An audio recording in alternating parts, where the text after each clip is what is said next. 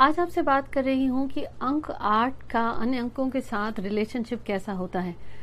तो अंक आठ जिनका जन्म हुआ है किसी भी महीने की आठ तारीख को, सत्रह या छब्बीस तो अंक शास्त्र की दृष्टि से उनको कहूँगी नंबर एट तो चलिए hi everyone this is Jaya Karam Chandani in welcome to invincible fashion talk show आज इस एपिसोड में नंबर एट की रिलेशनशिप कंपैटिबिलिटी के बारे में शेयर कर रही हूँ। अगर आप जानना चाहते हैं बाकी अंक एक से लेकर सात तक की कंपैटिबिलिटी अन्य अंकों के साथ कैसी है तो उनके लिंक मैंने ये नीचे डिस्क्रिप्शन में शेयर कर रखे हैं। अगर आप इस चैनल पर नए हैं तो वेलकम टू द चैनल और अगर आप इस परिवार के साथ पहले से जुड़े हैं तो कहूँगी तो प्लीज़ शेयर दिस एपिसोड और अपने कमेंट्स मेरे साथ ज़रूर शेयर करें। अब अंक आठ होता कैसे है? अंक आठ, बाकी के अगर मेरे वीडियोस आपने देखे हैं तो कहूँगी, ये वो अंक है जो मेहनती बहुत है। जिसमें बहुत स्ट्रांग विल पावर होता है।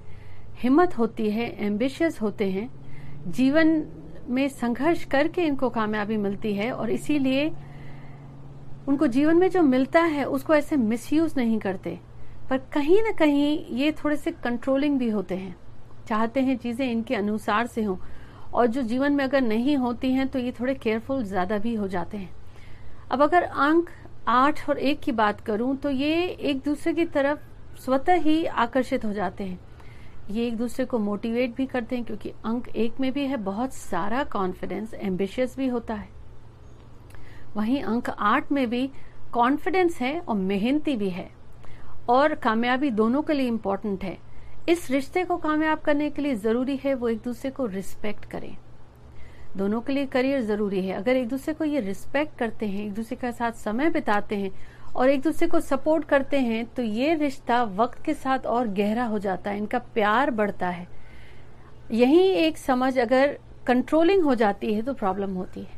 वो किसी भी रिश्ते में हो सकती है कि अगर आपस में बना के चलें तो ठीक है, और वो होता है जब एक दूसरे से बात करें, एक दूसरे को समझें, समय बिताएँगे तो ओवरऑल ये दोनों को सपोर्ट करता है करियर में भी पर्सनल लाइफ में भी। अगर एक दूसरे के साथ समय बिताते हैं डिसाइड करें कि करियर में एक दूसरे को कैसे सपोर्ट कर सकते हैं, पर दोनों के लिए लाइफ में इम्पोर्टेंट क्या है?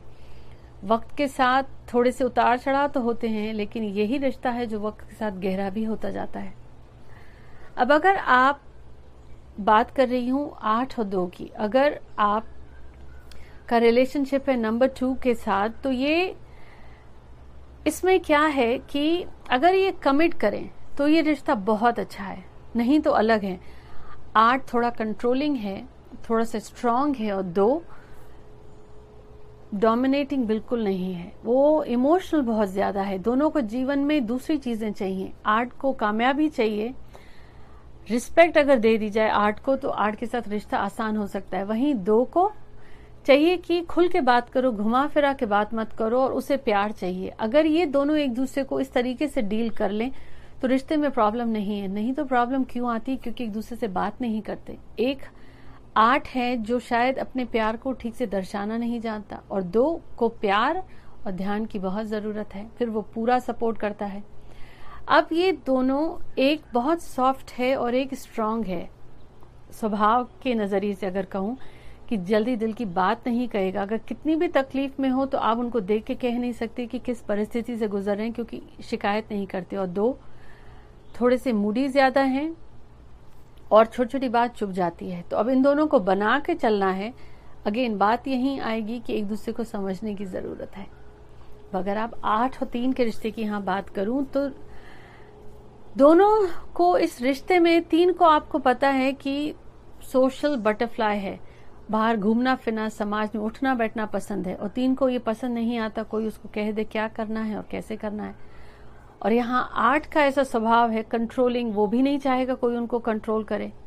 अब अगर इन दोनों को साथ में लाएँ, अगर वो तो कॉम्प्रोमाइज करने को तैयार हो, एक दूसरे को समझने को तैयार हो तो बहुत अच्छा है, क्योंकि तीन को चाहिए होता है, वो व्यक्ति जो अपनी बातें कह पाए पैशनेट हो और प्यार पे भरोसा हो, थोड़ा सा रोमांटिक नेचर हो। तो अच्छा है। लेकिन आठ रोमांटिक है नॉट नेसेसरली अपनी दिल की बात कहेगा नहीं। और तीन के थोड़े से शायद फ्लर्टी नेचर होने की वजह से एक्स्ट्रा अफेयर्स भी होते हैं। अब यही एट को ये बात पसंद नहीं आएगी क्योंकि एट कमिटमेंट में भी बहुत यकीन रखता है। अब दो विपरीत स्वभाव वाले, विपरीत पर्सनालिटी वाले, व्यक्तित्व वाले लोगों को अगर आप साथ में हैं तो बात वही है। एक जैसे हो तो समस्या, विपरीत हो तो समझने की ज़रूरत है। क्या यहाँ ये दोनों समझने को तैयार हैं? समय बिताएँ। देन रिश्ता अच्छा है। अदरवाइज़ बहुत विपरीत क्वालिटीज हैं। पर मैंने देखा eight three there are successful relationships as well अब आठ और चार की बात करते हैं।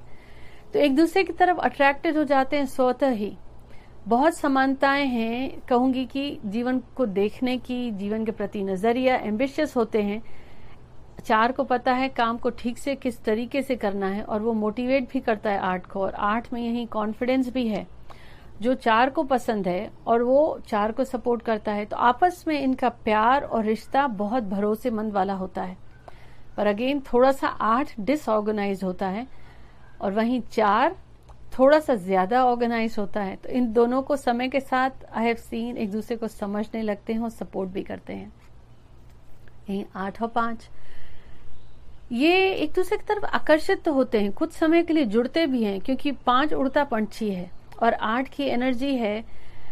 निश्चय एक बार कर लिया तो वो काम करके रहेंगे। Lot of determination long run में लंबे समय तक ये रिश्ता इनको चलाना है तो थोड़ी सी मुश्किल आती है, क्योंकि आठ को चाहिए वो रिलेशनशिप में कमिटमेंट और पाँच डरता है, देता नहीं है।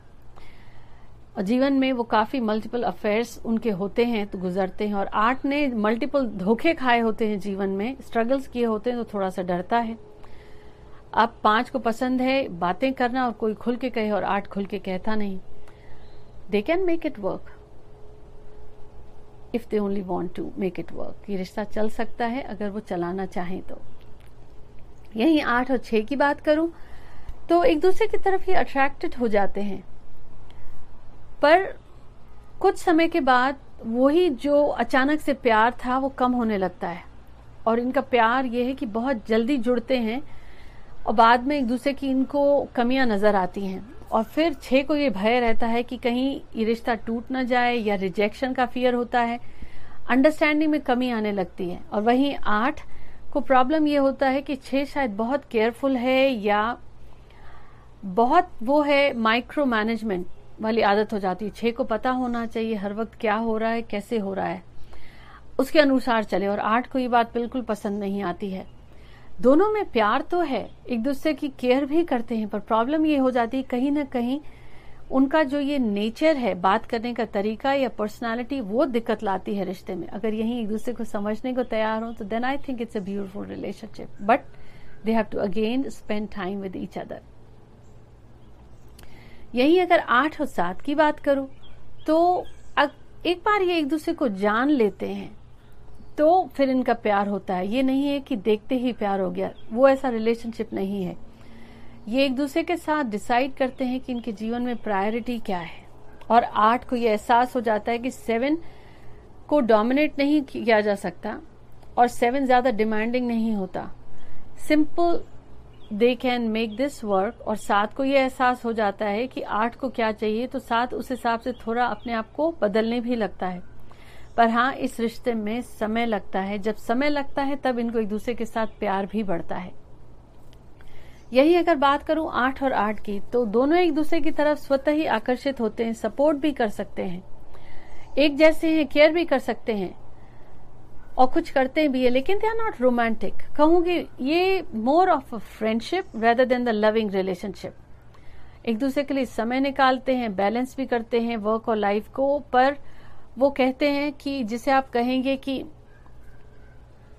प्यार वाला रिश्ता हो रिस्पेक्ट है बट दैट वो दिल का प्यार इन दोनों में इतना शायद नहीं होता, पर एक दूसरे को जो ये प्यार करते हैं और केयर करते हैं more as a friends so relationship उस हिसाब से they are loving and understanding और एक दूसरे की रिस्पेक्ट अच्छी होती है। अब यही आठ और नौ की बात करूँ तो थोड़ा सा चैलेंज होता है, क्योंकि दोनों का स्वभाव अलग है, दोनों को जीवन में क्या चाहिए, वो गोल्स अलग हैं।